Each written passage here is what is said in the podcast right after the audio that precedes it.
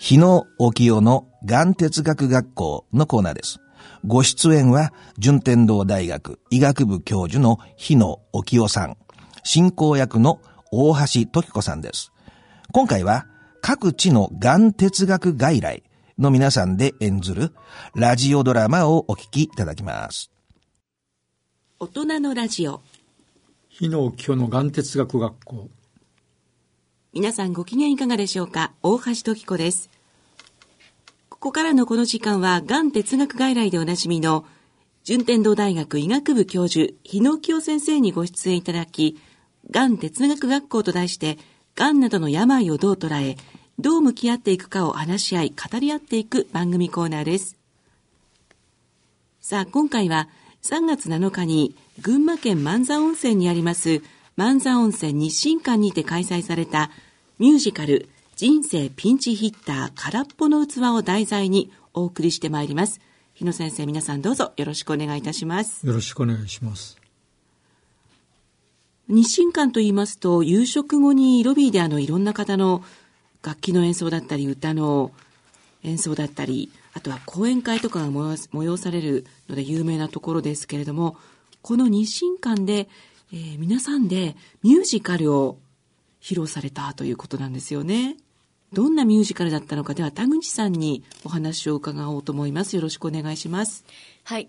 あの日清館でミュージカルをあのさせていただいたんですけれどもあのこのミュージカルはですね、えー、題名が、まあ「人生ピンチヒッター空っぽの器」と題しまして、えー、実際に病院であのがんの告知を受けたえー、患者さん、まあ、あの、ここの中では幸子さんなんですけれども、この幸子さんが自分の悩みであったりとか、家族の悩み、また職場の悩みとか、いろんな、こう、悩みの中で、その本人にしかわからない苦しみとか、こう、不条理の中で、えー、どういうふうに、こう、日野先生のこのがん哲学外来、このカフェと出会うことによって、こう人生が開かれていくというか、自分自身のこう希望を見出して前に進んでいくことができるかということをミュージカルにして、あの、やらせていただきました。はい。えー、皆さんにがん哲学外来について知っていただくきっかけになればという。そうですね、はい、あの本当にこのミュージカルを見ていただいたことによって本当にこう一目瞭然にがんカフェっていうことがどういうものかあの皆さんに分かっていただけたかなと思います。あのミュージカルと言いますとお芝居はもちろん歌もありという。はいあの、本当にあの、私たち全員素人で力を合わせて、もう何度も何度もリハーサルをし、何度も何度もダメ出しを出されながら、それでもこう、歯を食いしばって頑張ってやりました。はい、それではここで、そのミュージカル当日の模様を少しお聞きいただきましょう。ミュージカルをやらせていただきます。このミュージカルをご覧になると、がん哲学外来カフェがどのようなものか皆さんがご理解していただけるかと思います。ここに出演している人たちは人によってはがんの患者さんであったりその家族でもあります。また私たちの友人で本来ですと今日この舞台に一緒に立つはずだったんですけれどもその彼女が急な手術のために今東京でリハビリをしております。その彼女のことも思いながら私たち一生懸命に演じさせていただきます。どうぞ皆様最後までお楽しみください。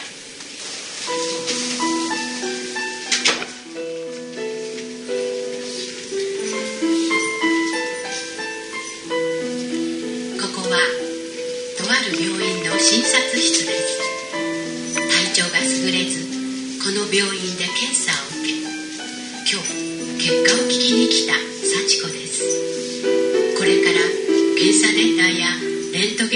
を前に医師からの説明を受けます先日の検査結果なんですが残念ですががんが見つかりました3月7日、万座温泉日清館にて開催されたミュージカルの様子でした。本当に素晴らしいですね。あの、このミュージカルを日清館でやってみようって思われたきっかけというか、何かあったんでしょうか？それはですね、あの皆さんご存知の日野大先生がですね、ミュージカルをやろうって。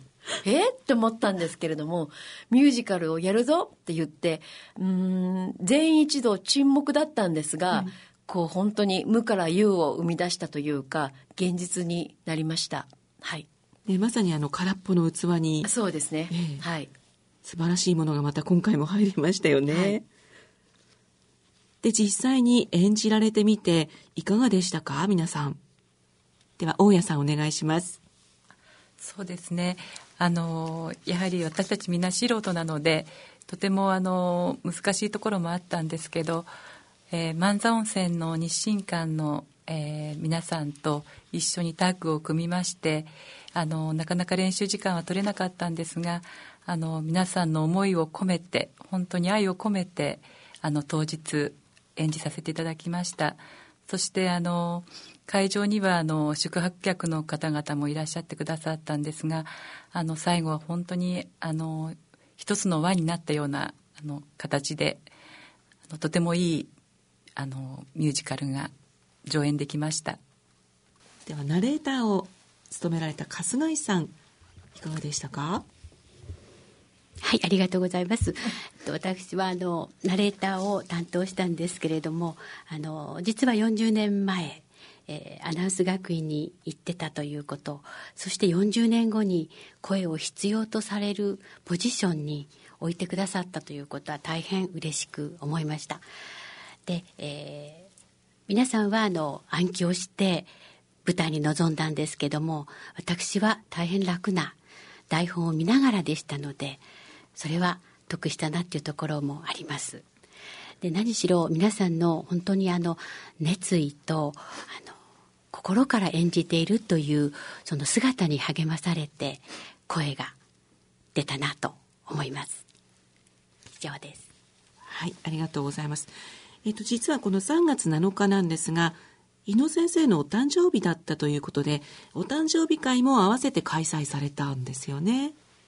そうです、あの先生にあの日清館の方たちから、えー誕生日ケーキが用意されましてあと歌のプレゼントもあのサプライズでありましてあのとても盛大なあの誕生日パーティーができました。えっ、と、日野先生はこのミュージカルは出演されたんですか？いや出演はしてないですけどねあのフロアで、えーえー見ていましたけどね、はい。まあ、非常に感激しましたねで、その時のお写真ありますけど、なんかいろいろ、ん今日の主役？今日の主役。というたすきがかかってたり、あとお帽子かぶってらっしゃいますが、まあ恥ずかしかったですね。これはお誕生日プレゼント？そうですね。なんですね。い。や、でも素敵な一日になりましたね。そうですね。さあ、せっかくですので、今回はラジオドラマとして皆さんに再演していただこうと思っております。それではお聞きいただきましょう。えーこのラジオドラマの最後に皆さん声を合わせて歌を歌っていただきました。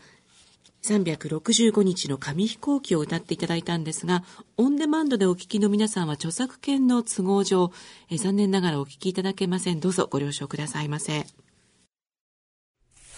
レレレのレここはとある病院の診察室です精密検査の結果を聞きに来た幸子は医師の説明を受けます。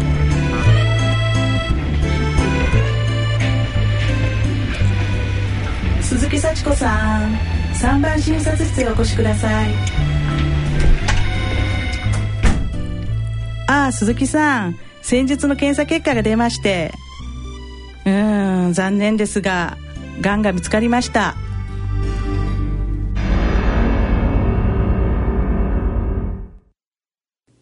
がんって私がですか？はい。大腸がんですね。すぐに手術した方が良いですよ。そそんな。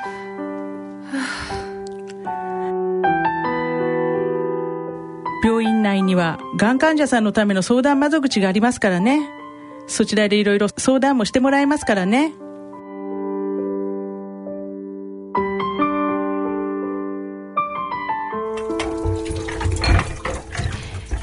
子は無事手術も終わり今は仕事を休職し自宅で療養しています。あのがんの告知からあっという間に入院手術と慌ただしく時は過ぎ去り先のことを考える余裕がなかった幸子でしたが退院後の今こうして家事も少しずつできるようになりました。ただそうした余裕ができると再発転移の不安が頭をよぎり始め前向きになれない日々を過ごしていました。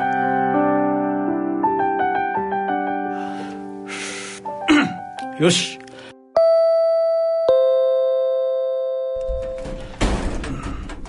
さっちゃん幸子今帰ったよ。お帰んなさい。どう？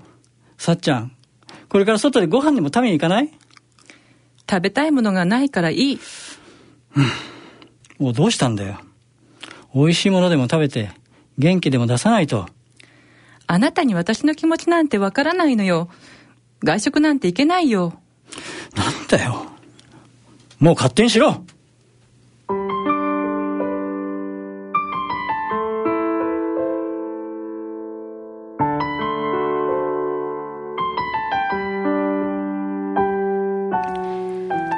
ために良かれと気を使う夫の余計なおせっかいが妻幸子にはかえって苦痛でした。むしろ孤独を感じさせるのでした。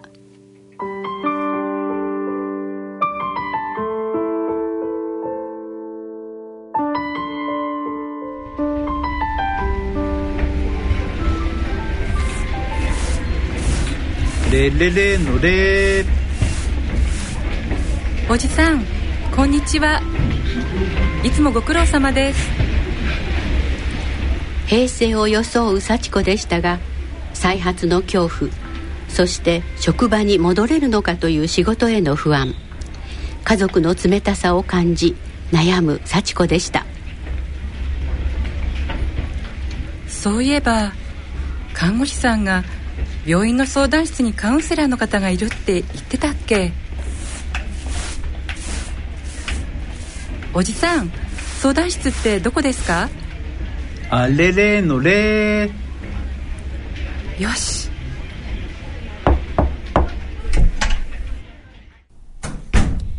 どうぞこんにちは。こちらにお座りください。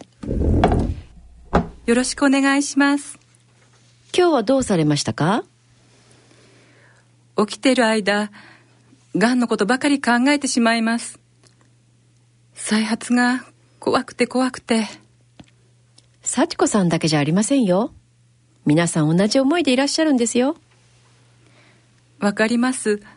でも辛いんです。もっともっと辛い思いをしている人もいらっしゃるんですよ。は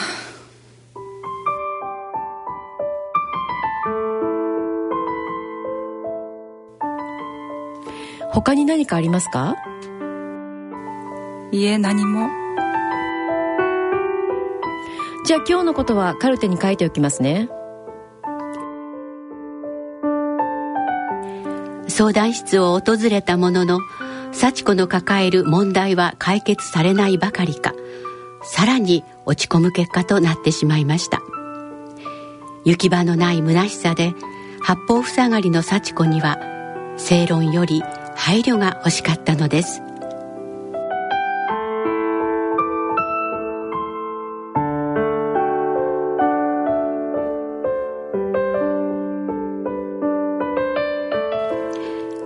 相談室を出た幸子は満たされない思いに思わず涙がこみ上げてきました。足早に帰ろうとした時レレレのああれ大丈夫ですか？廊下を清掃中の掃除婦とぶつかりそうになりました。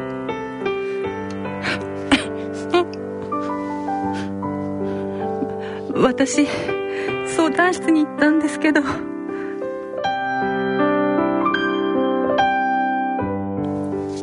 ここここ。こういうところもあるんですね。病院に来られた患者さんがこの部屋から出てこられるのを何度か見かけたことがあるんですけどそれがなんかいい感じでほっとされてるような感じなんですよ。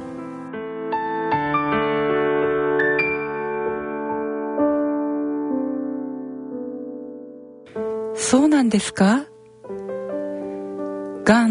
哲学外来？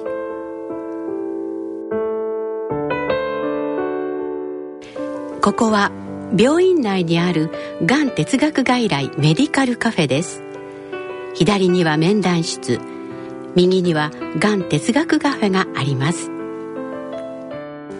がん哲学外来メディカルカフェでは飲み物とお菓子が用意されテーブルごとに皆さんがそれぞれの思いを話しています。カフェの隣は面談室でテーブルと椅子があり医師である日野先生が座っています。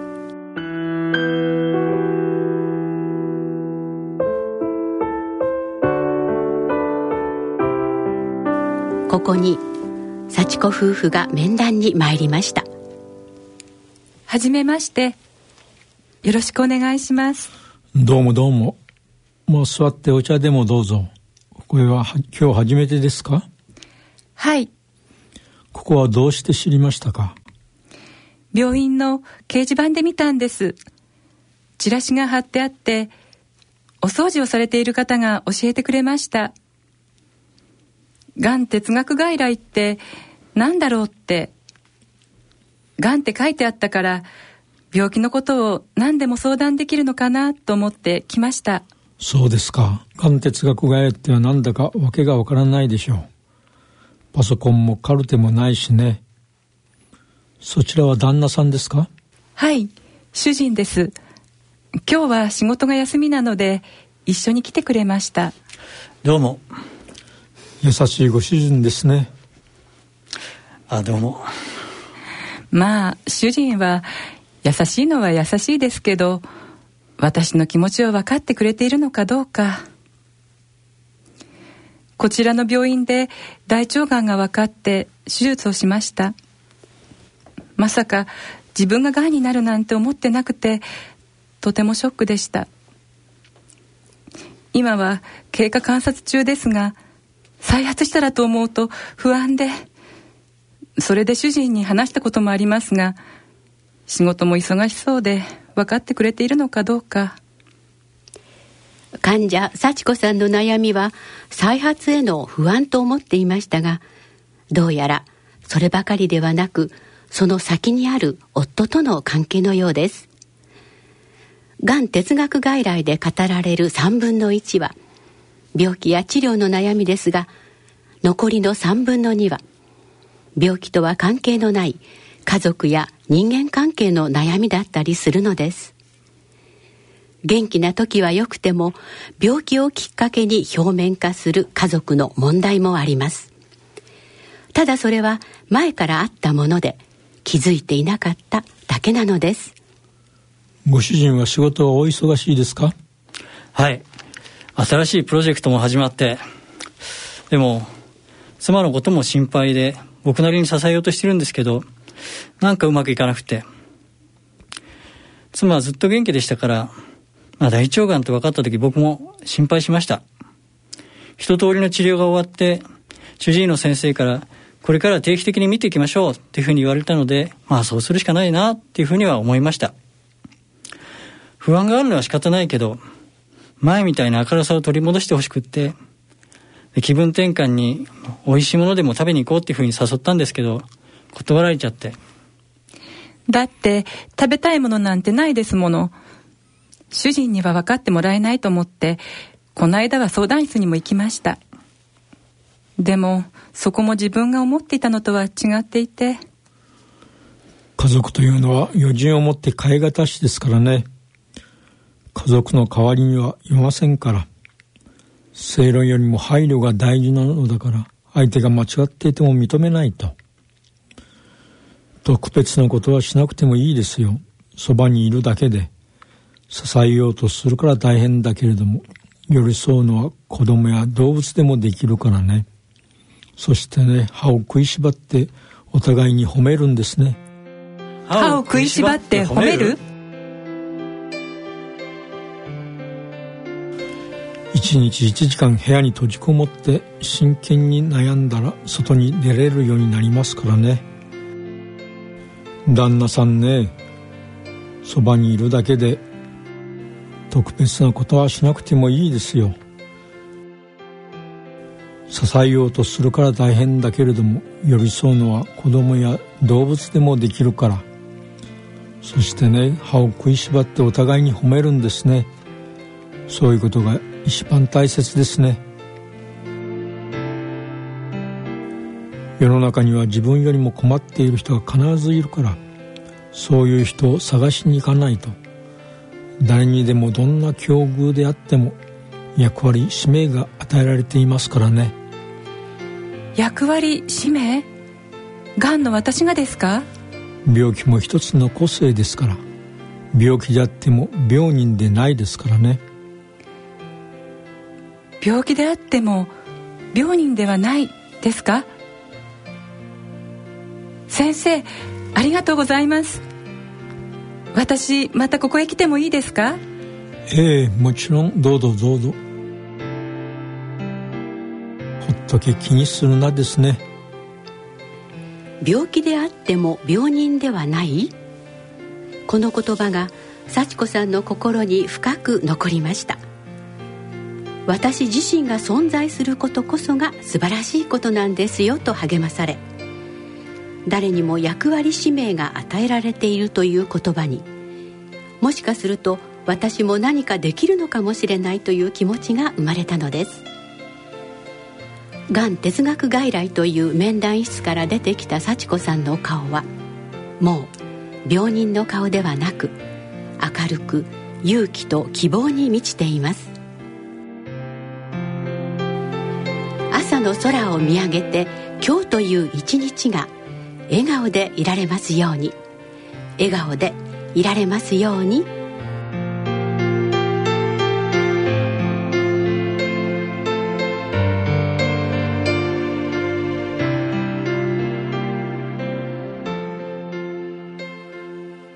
さあこのミュージカルそして今日のこのラジオドラマの収録振り返っていただいていかがでしたでしょうか？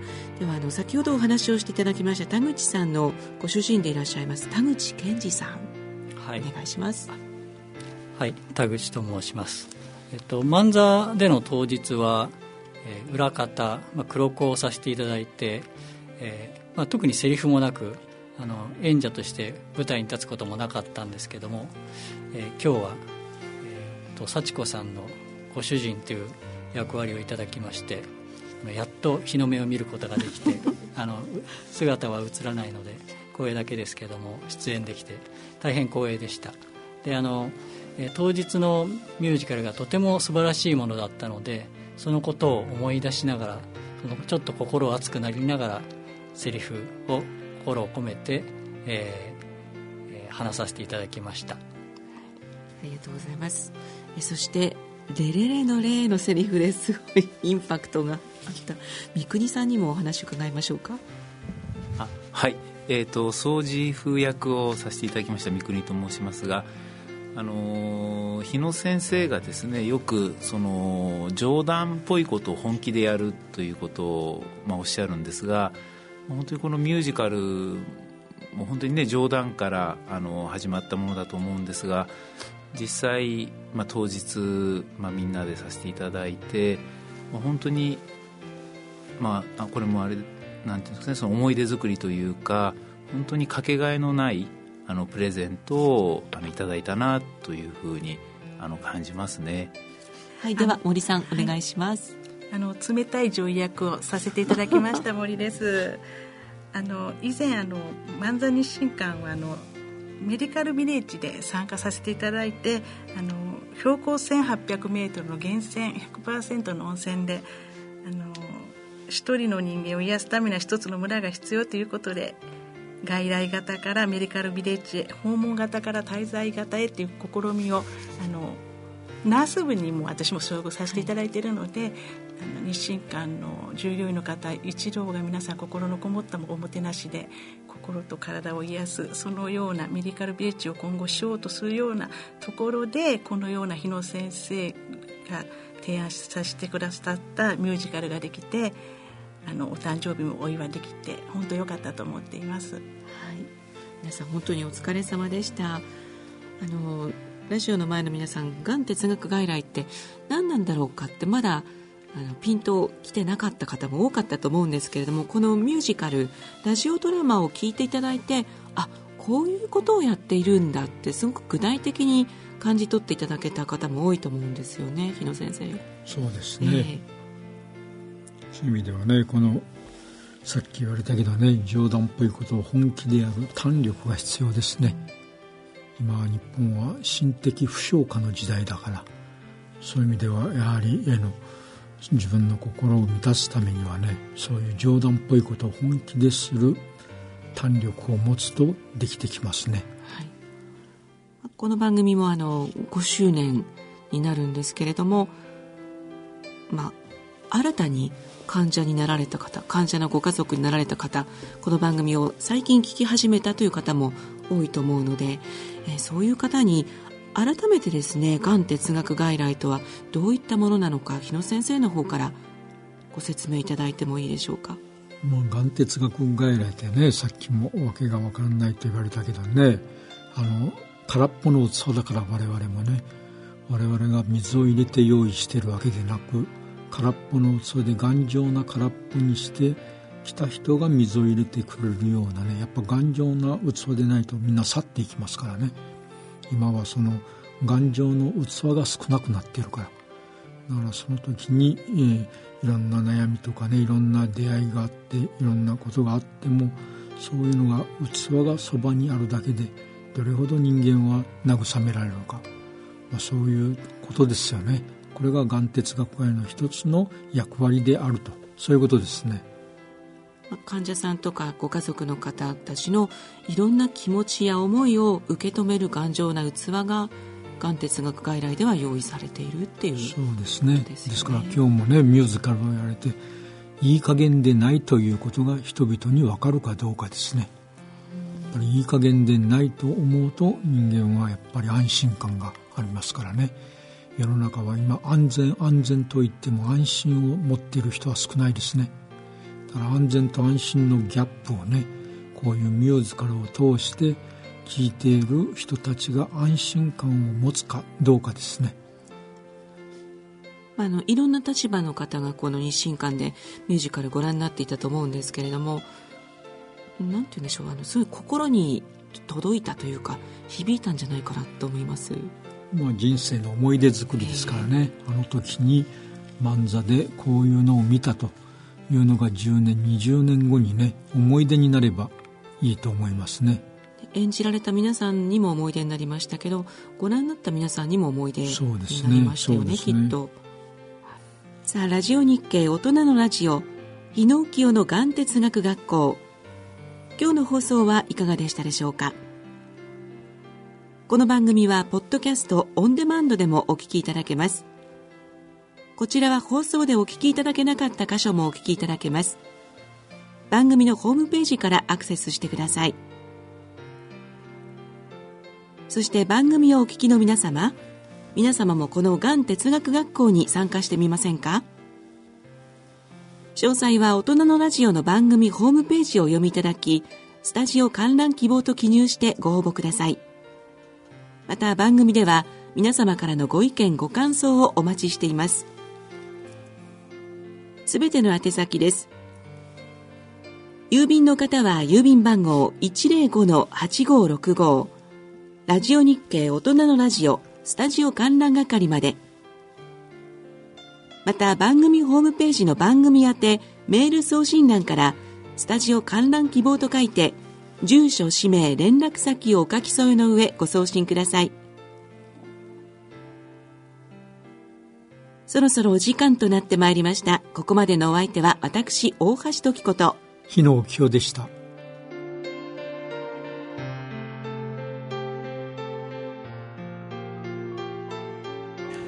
がん患者の皆さんが自身の体験をまとめて、患者さんが台本を書かれ、患者さんの皆さんが出演者という貴重なラジオドラマであったのではないでしょうか。